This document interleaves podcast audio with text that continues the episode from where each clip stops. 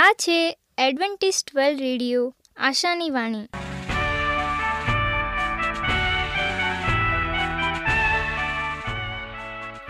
હું ગામિત સ્નેહા, અમારા આજના પ્રસારમાં તમારો હાર્દિક સ્વાગત કરું છું. આજે તમારા માટે અમે ખૂબ સુંદર, સ્વાસ્તિક અને આત્મિક વિચારો લાવ્યા છીએ. પણ તે પહેલાં સાંભળો દેવની સ્તુતિ માટે આ ગીત.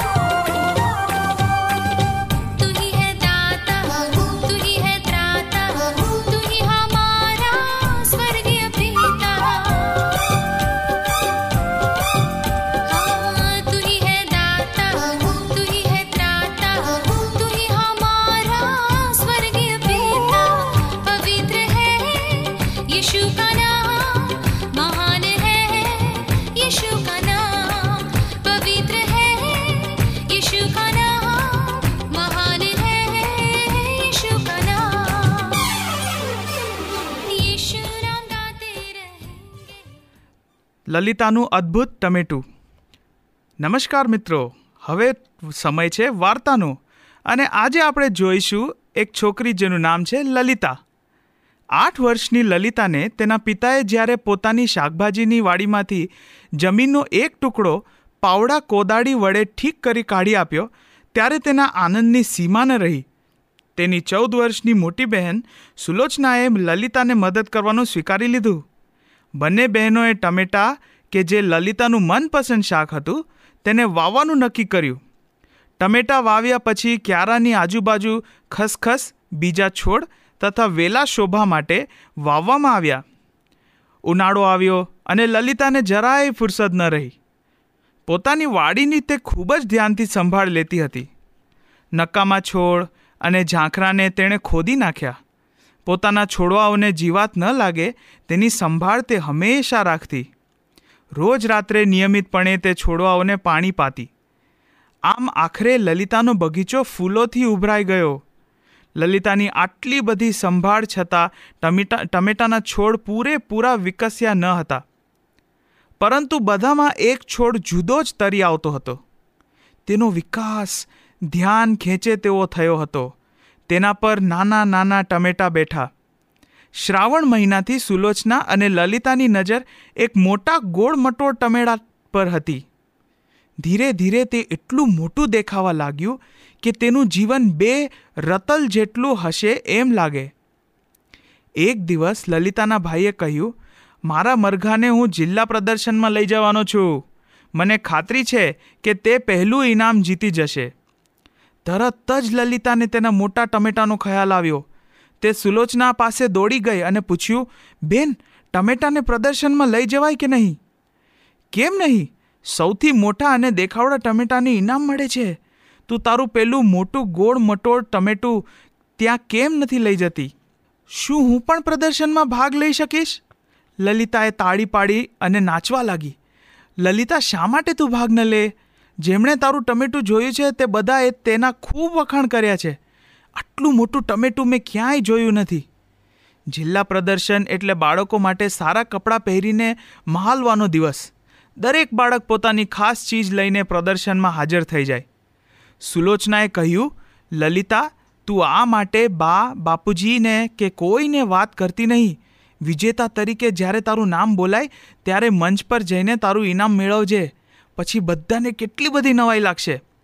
લલિતા સુલોચનાની વાત સાથે સહમત થઈ ગઈ અને તે બપોરે સુલોચનાએ એક કાર્ડ પર લખ્યું, લલિતાએ વાવેલું ટમેટું ઉંમર વર્ષ આઠ. લલિતાને કાર્ડનું લખાણ વાંચીને હસવું આવી ગયું અને તે બોલી, તે લોકો ટમેટાની ઉંમર આઠ વર્ષ ન સમજે તો સારું. સુલોચનાએ પ્રદર્શનમાં જવાનો કાર્યક્રમ સમજાવતા કહ્યું આપણે બા બાપુજીના ગયા પછી નીકળીશું. તેથી ટમેટાની વાત કોઈ નહીં જાણે. પ્રદર્શનનું મેદાન કંઈ એટલું દૂર નથી કે આપણને એકલા બસમાં જતાં કંઈ મુશ્કેલી પડે. પ્રદર્શનનો દિવસ આવી ગયો. લલિતા અને સુલોચનાનું ટમેટું લેવા બગીચામાં ગયા, પણ ત્યાં ટમેટું ન હતું. લલિતાએ વાંકા વળીને જમીન પર ટમેટાને શોધવાનો પ્રયત્ન કર્યો અને રડી પડતા બોલી, બહેન, નક્કી કોઈ મારા સુંદર ટમેટાને ચોરી ગયું? આખે રસ્તે બસમાં લલિતા રડતી રહી. તેનો બધો જ આનંદ ચાલ્યો ગયો. ગમગીન સુલોચનાએ લલિતાને શાંત રાખવાનો બંને તેટલો પ્રયત્ન કર્યો. પ્રદર્શનમાં મેદાનમાં આવી બંને બહેનોએ સૌપ્રથમ જ્યાં પશુ પંખીઓને રાખ્યા હતા એ વિભાગ જોયો. ફરતી ફરતી બંને બહેનો શાકભાજીવાળા વિભાગમાં આવી પહોંચી. અહીં આવતા જ લલિતાની નજર એક મોટા અને ગોળ મટોળ ટમેટા પર પડી. તરત જ તે તેને ઓળખી ગઈ. તેણે સુલોચનાને કહ્યું, જો બહેન, ત્યાં પેલું જે દેખાય છે તે મારું ટમેટું છે. નિર્ણાયકો મંચ પર ગોઠવાઈ ગયા અને સૌ પોતપોતાની જગ્યા પર આવીને બેસી ગયા. લલિતા અને સુલોચનાએ તેમના બા બાપુજી પાસે બેઠક મેળવી લીધી. એક નિર્ણાયકે લલિતાનું ટમેટું હાથમાં લેતા કહ્યું, આટલું મોટું અને સુંદર ટમેટું, આ પહેલાં મેં ક્યારેય જોયું નથી. ખરેખર આ ટમેટાને ઉગાડનાર ધન્યવાદને પાત્ર છે? તમને જાણીને આશ્ચર્ય થશે કે આ ટમેટું ઉગાડનાર એક આઠ વર્ષની બાલિકા છે. તેનું નામ છે કુમારી લલિતા. તાળીઓના ગડગડાટમાં વિજય લલિતા સહેજ મૂંઝાઈ અને ગભરાઈ ગઈ. પછી માર્ગ કરતી તે મંચ પર પહોંચી અને વાદળી પટ્ટી મેળવ્યા બાદ નિર્ણાયકો તરફ અને પછી પ્રેક્ષકો તરફ નમીને તેણે સૌનું અભિવાદન કર્યું. પોતાની જગ્યા પર આવતા જ્યારે તેના પિતાએ ધન્યવાદ આપ્યા, ત્યારે તે બોલી, બાપુજી, આ ટમેટું અહીં કઈ રીતે આવ્યું? બેટી, તને આશ્ચર્યચકિત કરવા માટે જ હું આ ટમેટાને પ્રદર્શનમાં લાવ્યો હતો. પણ બાપુજી, મેં અને સુલોચનાએ તમને બધાને આશ્ચર્ય પમાડવા માટે આ ટામેટાને લઈને પાછળથી બસમાં આવવાનું નક્કી કર્યું હતું. નિર્ણાયકને કંઈક કહેવા ઊભા થતાં જોઈ પિતા પુત્રી વાત કરતા બંધ થયા.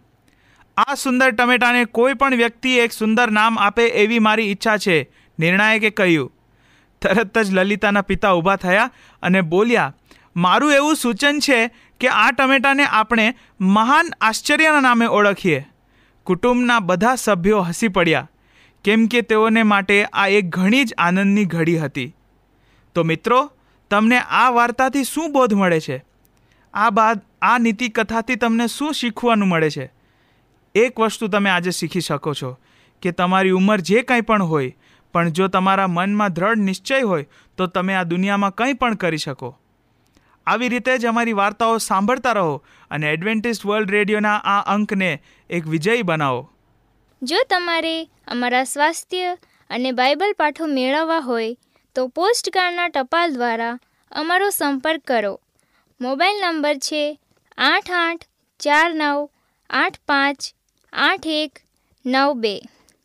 અમારું સરનામું છે એડવેન્ટિસ્ટ વર્લ્ડ રેડિયો, આશાની વાણી, પોસ્ટ બોક્સ નંબર એક ચાર ચાર છ market yard Pune, Maharashtra, India. આજે આપણે દેવનું વચન પાસ્ટર રાજુભાઈ ગાવિત એમના થકી સાંભળીશું. અગાઉના સમયની આશાઓ. હું રાજુ ગાવિત. આજનો ગુજરાતી ભાષામાં દેવનું પવિત્ર વચન તમારા સુધી પહોંચાડનાર અને આજનું વચન સાંભળનાર દરેક ભાઈ બહેનો નાના મોટા બાળકો, વડીલો, હું સર્વનો ઈસુ ખ્રિસ્તના નામમાં આવકાર કરું છું. આજે આપણે દેવના વચનમાંથી શીખી રહ્યા છે કે આવનાર સમયની અંદર ઈસુ ખ્રિસ્તે કહેલી ભવિષ્યવાણીઓ તથા તેને કરેલા કાર્યો આપણા જીવનમાં લાગુ પડશે અને તે પ્રમાણે થવાનું છે. વહાલા મિત્રો, આજે આ પૃથ્વી પર હકીકત એ છે કે અગાઉની જે આશાઓ હતી અને જે લોકોએ કામ કર્યો, તે આશાઓ પૂરી કરવા માટે અને લોકોને એક સાચો દિલાસો આપવા માટે લોકોને છુટકારો મળે અને તેઓ એક સાચી ભૂમિકા નિભાવી શકે. એટલા માટે પરમેશ્વરે તેના લોકો થકી મહાન કામ કર્યો છે એ આપણે જાણીએ છીએ. હકીકત આપણને યશયા પ્રબોધકે કોરેશને નામે આપીને ચોક્કસ આગાહી કરી હતી કે એવા લોકોને એક ખલેલ પહોંચાડે છે કે જેઓ એવું માનતા નથી કે પ્રબોધકો ઈશ્વર પાસેથી ભવિષ્યવાણીઓ પ્રાપ્ત કરે છે. જે કરેશ રાજાના સમયમાં જીવતો હતો, તેણે બીજા યશયાએ યશયાના પુસ્તકનો ચાલીસ અને સાસઠ અધ્યાયો લખ્યા છે. આમ યશયા પ્રબોધકનું પુસ્તક બેમાં ઉઘડેલું છે. તે જ ભાવિ પરંપરાગત રીતે પ્રબોધકને પોતાને પતન થવું હોવાનું સમજાવ્ય છે. હવે આપણે બીજા યશયા પ્રબોધકના અસ્તિત્વ કોઈ ઐતિહાસિક પુરાવો નથી. જો તે અસ્તિત્વ ધરાવતો હોત, તો બાઇબલમાં તેના ઉલ્લેખ ન થવા માટે વિચિત્ર જેવું આપણને લાગે. કારણ કે તેના સંદેશાઓ ખૂબ મહત્ત્વના છે. તેમજ તેમની સાહિત્યિક કલાવારસો અસાધારણ છે. બાઇબલની સૌથી પ્રાચીન હસ્તપ્રતમાં પણ યશયાના ઓળીઓ કુમારાનની ગુફામાંથી મળી આવેલા હતા. તેમાં યશયાના ઓગણચાલીસથી ચાલીસ અધ્યાયોમાં કોઈ પણ જાતનો વિરામ નથી, જે આપણને દર્શાવે છે કે કોઈ નવા લેખકનું કાર્ય હોય. યશયા પ્રબોધકનો મૂળભૂત સંદેશો સમગ્ર પુસ્તકમાં એક સૂત્રતામાં જોવા મળે છે. સાચા ઈશ્વર પર વિશ્વાસ કરવો, જેમાં ઈશ્વરના મસીહા છુટકારો કરનાર બીજી અન્ય સત્તાઓ કરતા વિદ્વાનો યશયા પહેલા અધ્યાયથી ઓગણચાલીસ અધ્યાયોમાં આસુરી સમયથી માંડીને ચાલીસમાં બાબિલનના સમય પર ધ્યાન કેન્દ્રિત કરવા પર ભાર મૂકે છે. એટલે સુધી અગાઉની આશા પૂરી કરવા માટે આ પ્રબોધકોએ લોખી મૂક્યો હતો અને દેવે તેઓને આત્માથી ભરાઈને આ ભવિષ્યવાણીઓ કરવા માટે તેઓને સહાય કરી અને વહાલા મિત્રો, આજે આપણે આ બાબત શોધી કાઢી છે કે યશયા તેરમો અધ્યાય અને ચૌદ તેમજ ઓગણચાલીસ પહેલાંના જ બાબિલની ગુલામગારીની જે કલ્પના રજૂ કરે છે તે સાચું છે. યશયા પહેલા અધ્યાય અને ઓગણચાલીસમાં ન્યાય શાસન ઉપર તે ભાર મૂકે છે અને યશયા ચાલીસથી સાસઠ અધ્યાયમાં દિલાસા પર તે ભાર મૂકવામાં આવે છે. પરંતુ અગાઉના અધ્યાયમાં ઈશ્વરી દિલાસો તથા ખાતરી પણ પુષ્કળ છે. અને ત્યાર પછીના ફોકરાઓમાં જેમ કે યશયા અને યહૂદિયા પર ઈશ્વરના ન્યાય શાસન વિશે કહેવામાં આવે છે. હકીકત ભવિષ્યના દિલાસા માટેની યશયા પ્રબોધકની ભવિષ્યવાણીઓ તે દરમિયાન અનુભવવામાં આવતા દુઃખને સૂચવે છે. લોકોના પાપને કારણે પ્રજાઓ ભયંકર આપતોનો સામનો કરી રહ્યા છે. તેમ છતાં તેમાંના કેટલાક લોકોએ આશા સડી નથી. તેઓ ઈશ્વરના વચનોને વળગી રહ્યા છે. જે લેવીઓ છવ્વીસ ચાલીસ પિસ્તાલીસમાં જોવા મળે છે. કોલમો કાળજીપૂર્વક તમે વાંચો. બાબેલથી પરાજય પામ્યા બાદ જે યહૂદીઓ જીવતા રહ્યા ને તેઓની જગ્યાએ તમે તમારી જાતને મૂકો, વિચારો. આ વચનોમાં કોઈ આશા આપણે શોધી કાઢીએ છીએ? લેવીસ છવ્વીસ અને સાઠથી પિસ્તાલીસને વધુ એકવાર તમે વાંચો. આ વચનોમાં તમને કયા આત્મિક સિદ્ધાંતો જોવા મળશે? અહીં ઈશ્વર ઇઝરાયલને તેમજ તેમના પ્રજાને શું કરવા કહી રહ્યા છે? આ એ જ સિદ્ધાંતો આપણા પોતાના જીવનમાં કેવી રીતે કાર્ય કરે છે તે ત્યાં જોવા મળે છે.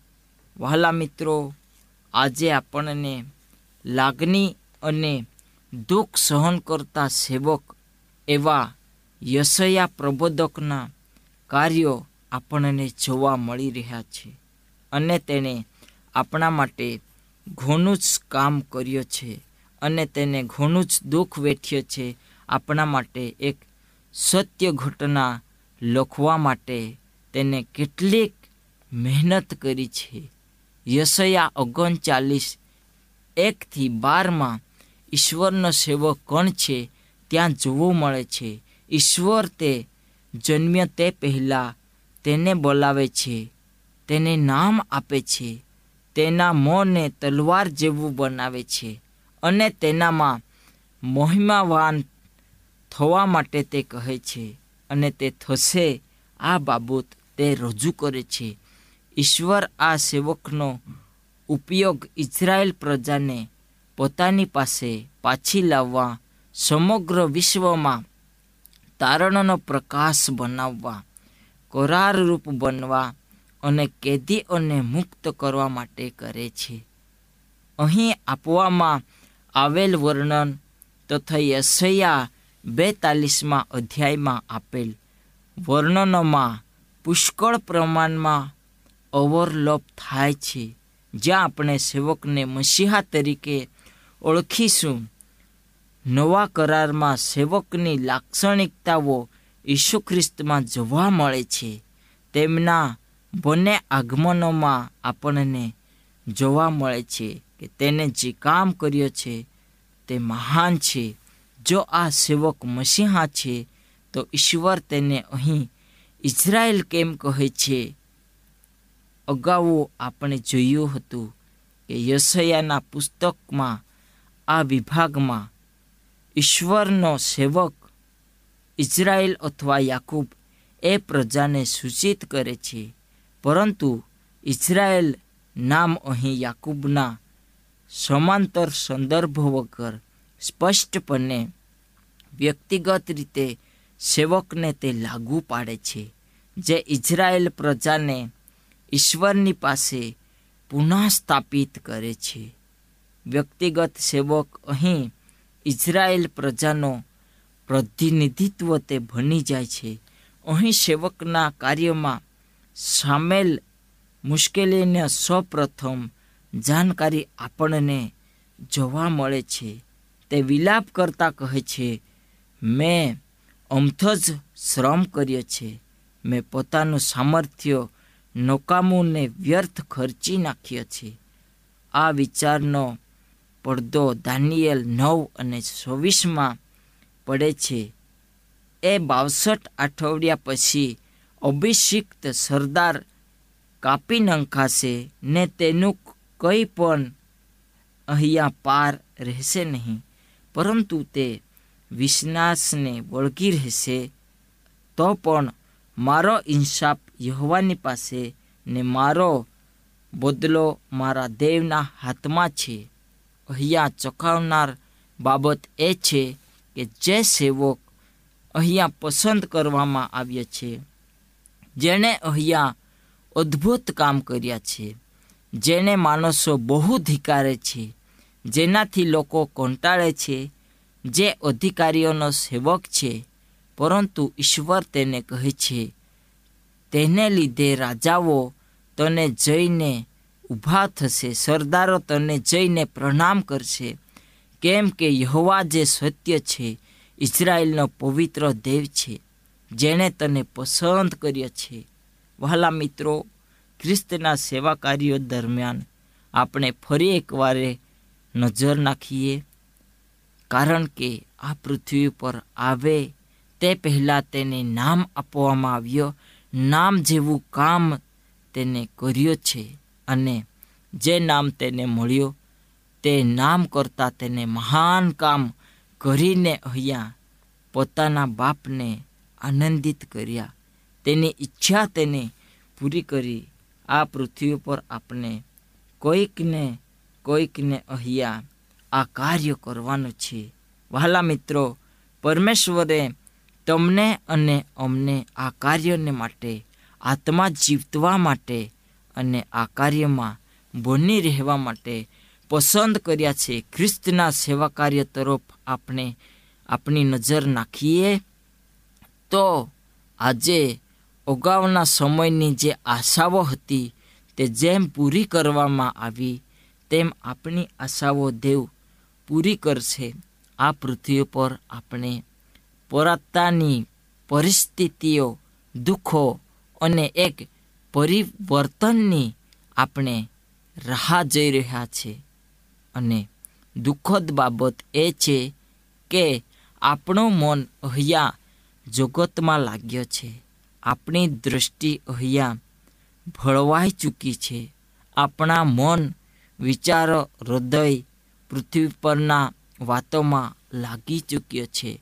એમાંથી ક્યારે આપણને છુટકારો મળશે? ઈસુ ખ્રિસ્ત જ્યારે આ પૃથ્વી પર આવ્યા ત્યારે તેની પાસે ચારથી પાંચ બાબતો નહીં હતી અને એ બાબતો એ હતી કે પૈસા, ઘર અને ખેત તેમજ એની પાસે બેસીને ફરવા માટે કોઈ પણ સાધન અથવા ગધેડું, રથ અથવા ગાડું કોઈ નહીં હતો. પરંતુ વહાલા મિત્રો, આ જરૂરિયાતો આપણા જીવનમાં મહત્ત્વની બની ચૂકી છે. એમને આપણે મહત્ત્વ આપીએ છીએ એમના માટે આપણે કામ કરી રહ્યા છીએ. વહાલા મિત્રો, આત્માઓ જીતવાના કાર્યમાં આપણને દિલથી કામ કરવું પડશે. એક સાચા સેવકની ભૂમિકા નિભાવવું પડશે. તારણહાર ખ્રિસ્તે આ કામ કર્યું છે અને એ કામ કરતા તે ઘણો આનંદિત થયો. ઘણા દુઃખી લોકોને, ઘણા મુશ્કેલમાં પડેલા લોકોને તેને છુટકારો આપ્યો. ઘણા એવા લોકોની પોકાર તેણે સાંભળી. દુઃખના શબ્દો તેને ગ્રહણ કર્યા અને લોકોને દિલાસો મળે. લોકોને તેમની આશાઓ પૂરી થાય એટલા માટે શીખવાડ્યો. આરોગ્ય આપ્યો, અન્ન આપ્યો અને લોકોને એક સ્વર્ગની સાચી વાર્તાઓ તેને કહી બતાવી છે. વહાલા મિત્રો, આજે આપણો મન અહીંયા પૃથ્વી પર લાગ્યો હશે તો જેમ ઈસુ ખ્રિસ્ત પોતાનો કાર્ય સેવાના માટે તેઓ કરતા હતા, એવી રીતે આપણે સેવા કાર્ય કરીએ અને સાચા એક વિશ્વાસુ લોકોની ભૂમિકા આપણે નિભાવીએ અને ક્યારેક આપણને દેવ આ કાર્યનો બદલો આપશે. આ કાર્યો આપણા જીવનમાં આપણને મહિમાવંત બનાવશે. એ હેતુથી ચાલીએ. હવે આ પૃથ્વી પર આપણને જીવન જીવતા એક અગાઉની આશાઓ જેમ આશાઓ છે કે અમે એક દિવસે ખ્રિસ્તે બનાવેલું ઘર અમારા માટે અને અમારા સંતાનો, મંડળીના લોકો મારા પરિવાર માટે હશે. આ શબ્દો પૂરો થશે અને આપણે ત્યાં હંમેશા માટે દેવની સમક્ષ આનંદમાં રહીશું. આજના આ વચનને પ્રભુ આશીર્વાદ આપો. પ્રાર્થના કરીએ. મહાન દયાળુ ઈશ્વર, પિતા, પ્રભુ સુંદર સમય બદલ અમે આભાર માનીએ. અમે જે બી શીખ્યા, વચન વાંચ્યું છે, એને વિશેષ કરીને પ્રભુ, તું આશીર્વાદ આપજે. દરેકના જીવનમાં આજના શબ્દો કામ કરી રહે, એવું તમે થવા દેજો. આમેન. ઉસકો ક્લોઝ અમારી સાથે આજના પ્રસારમાં રહેવા બદલ તમારો ખૂબ ખૂબ આભાર. જો તમારે અમારા સ્વાસ્થ્ય અને બાઇબલ પાઠો મેળવવા હોય તો પોસ્ટકાર્ડના ટપાલ દ્વારા અમારો સંપર્ક કરો. મોબાઈલ નંબર છે આઠ આઠ ચાર નવ આઠ પાંચ આઠ એક નવ બે. અમારું સરનામું છે એડવેન્ટિસ્ટ વર્લ્ડ રેડિયો, આશાની વાણી પોસ્ટ બોક્સ નંબર એક ચાર ચાર છ market yard Pune, Maharashtra, India. બાઇબલની અભ્યાસની વધુ જાણકારી માટે અમારો સંપર્ક કરો. આ છે અમેઝિંગ ફેક્ટ્સ ઈમેલ આઈડી છે રાજુ ગામિત સાત ચાર ચાર ત્રણ એ જીમેલ ડોટ કોમ આ સાથે અમારો આજનો કાર્યક્રમ અહીં જ સમાપ્ત થાય છે. ફરી મળીશું આ જ મીટર બોર્ડ પર. ત્યાં સુધી પ્રભુ તમારી સાથે રહે.